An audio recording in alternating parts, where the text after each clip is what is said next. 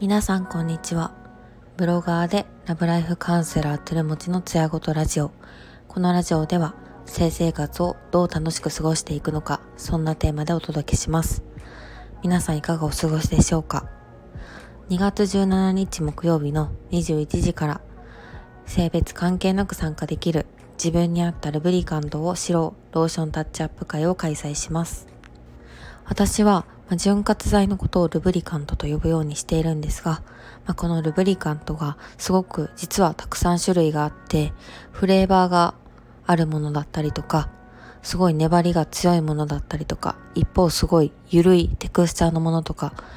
すごいいろんなものがあるんですけど、まあその存在がまだまだ知られてないので、まあなんかこの魅力を知ってもらいたいなと思って、あの、イベントを開催しています。なので、まあ今、こうパートナーとマンネリ気味だっていう人だったりとか、毎回セックスの時にこうヒリヒリしてしまうとか、なんかそういった楽しみ方だったり、悩みに対してだったり、いろんな使い方があるので、すごくその魅力をお伝えしたいなと思っているので、お時間ある方はぜひご参加ください。では、今回は、セックスレスにならないために今からできることっていうところでお話ししていこうと思います。まあ、本当にこう、セックスレスっていうテーマが、まあ、悩んでる人ってすっごく多くて、本当にこう、セックスの頻度が少ないことが、まあその二人にとって良ければ問題ないんですけど、まあ、どちらかが深刻に悩んでいたらそれはセックスレスです。まあ、悩まないために、まあ、今からできることって何なんだろうなっていうところを考えてみました。まあ、こういったところを考えるにあたって、やっぱりこう、セックスの頻度が合わなくて、でもなんかこう、そこを、まあ、自分の欲望っていうのをこう押さえつけるのがしんどくなってしまってやっぱりこの外で浮気してしまうっていう人も私の周りで聞くこともありますね。なんかそのなんかそれが確かにこう外で結婚の関係にある人たちが外で浮気をしてしまうっていうのは、まあ、なかなかこう離婚の原因になってしまったりトラブルにもなるしっていうところでまあ、世間的に認められてはいないんですけどなかなかどうしてもなんかこう難しいところですよね。なんかそのそういうリスクがあるよっていうところもありつつやっぱり今のこの自分の欲望っていうところを無理に抑えつけるっていうのもやっぱりこう人間の三大欲求の中であのなんか見過ごすわけにはいかないなって思っていてなんかここってどうしたらこうお互いで折り合いをつけられるのかなっていうところはすごく私自身も興味があるテーマではあります。まあ、うちの場合は親が、まあ、事実婚なんですけど、まあ、なんかそういう事実婚とかだったらなんかここまでこう、まあ、そのうちの親はなんかおいのその事実婚はっていうのを置いといてなんかその事実婚っていう制度がある制度のもとで結婚していると制度じゃないんですけどなんかなんですかねその外でこう浮気をしてもなんかそういうなんかトラブルっていうところを避けるなんか一つの方法がなんか見えてくるような気がしないでもないんですよね。なんかこう結婚してるからその人としかセックスしちゃいけないっていうのはなんか私自身どうなのかな？なんかもっといろんななんか方法ってないのかなっていうのは考えるところではあります。で、まあそれをそういう考えもあるんだよって話もしつつ、でもなんかこうセックスレスってなるべくこう二人でなんか解決できるならできあのした方がいいなっていうところもあるので、なんかこうその辺レスをどうやってなくしていく工夫ができるのか。なんか今はラブラブだけど、ま、将来を見据えてどれだけそこ工夫できるのかなっていうところをお話ししていきたいなと思います。まあ、そのそうですね恋人ってところからやっぱり34年経つとパートナーっていう存在に、まあ、変わってくるのは絶対あると思うんですよね。だからそこのこうレス防止のためにできることっていうのをあの、まあ、いろんなところで聞くようなことをまとめてみました。でよくあるのはやっぱりこう家の中で、まあ、ずっと裸でいるっていうような人もいるんですけどやっぱその辺はなんかこうメリハリをつけてあの、まあ、お互いがそのドキドキする対象じゃなくて家族になってしまうっていうのを、まあ、ちょっとこうあの意識するためにもなんか家の中でもずっと裸でいるとかじゃなくて服を着る。でなんかこうセックスの時になって裸を見せるとかそういうメリハリって意外と大事だったりします。あとはまあこう身だしなみに気を使うとか、まあ、その付き合っていた当初の頃のこう身だしなみっていうのをちょっと意識してみるとかスキンシップを大事にするハグとかキスとかっていうところを大事にすること。でセックスのこうスケジューリング、まあ、この日はセックスしたいよねとか週末はセックスにしたいよねとかそういうふうなこうすり合わせをしておくとか。あとはお互いにこうサードプレイスとしてのこう場所、まあ、コミュニティを持ったりだとか。で、まあ、2人だけで依存し合うみたいなじゃなくて外にも居場所を作るってことだったりとか。あとはシンプルにこう自分のこう健康に気をつけるとか。あとはすごくセックスレスって、まあ、精神的な影響とかも多いので環境とかがもろに影響したりします。なのでヘトヘトになってしまうまでこうワーカホリックならないとか。あとはそうですね、まあ、セックスっていうものをこう妊活において、まあ、そのコミュニケーションとしてのセックスっていうところと妊活としてのセックスっていうのを分けるようにしたりとかあとはこう産後にやっぱりセックスレスってなりやすいのでこう出産した時とか育児をする場面になった時に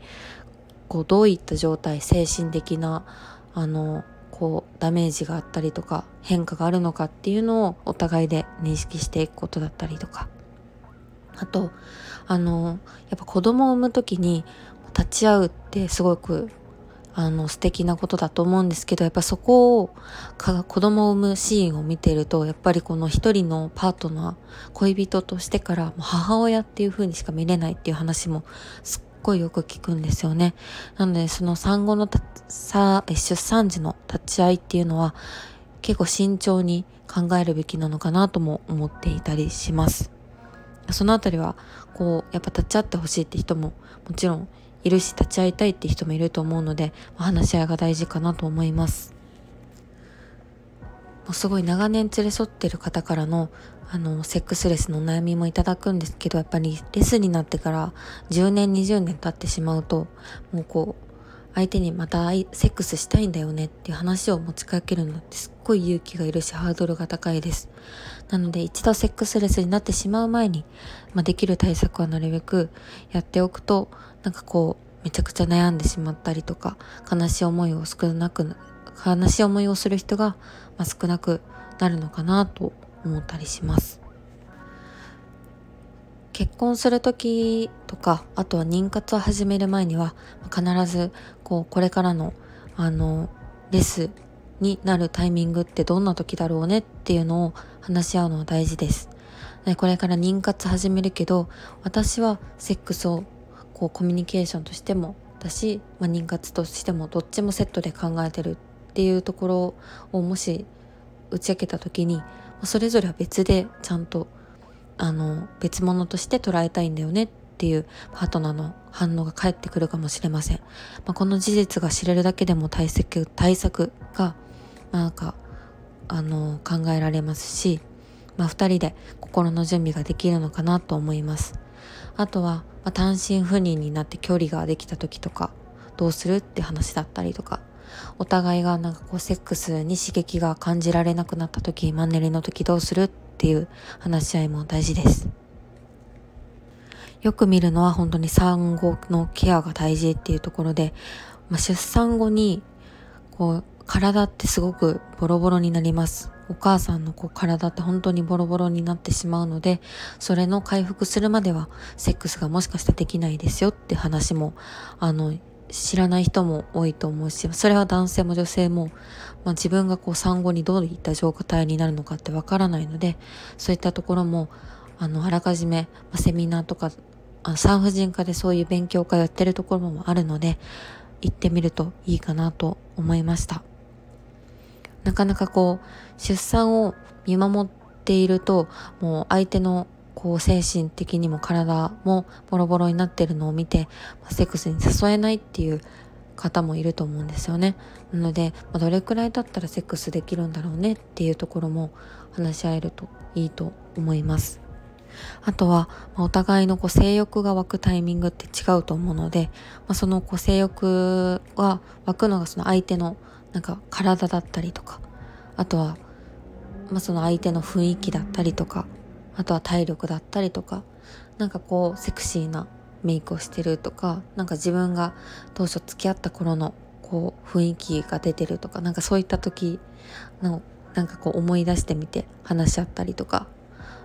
ま、やっぱりこう付き合った時のなんかすごく筋肉があってそんな状態になんかこうドキドキしてたってもし言うんだったら鍛えてみるとかその、まあ、今の仕事に転職する前のあの穏やかな感じが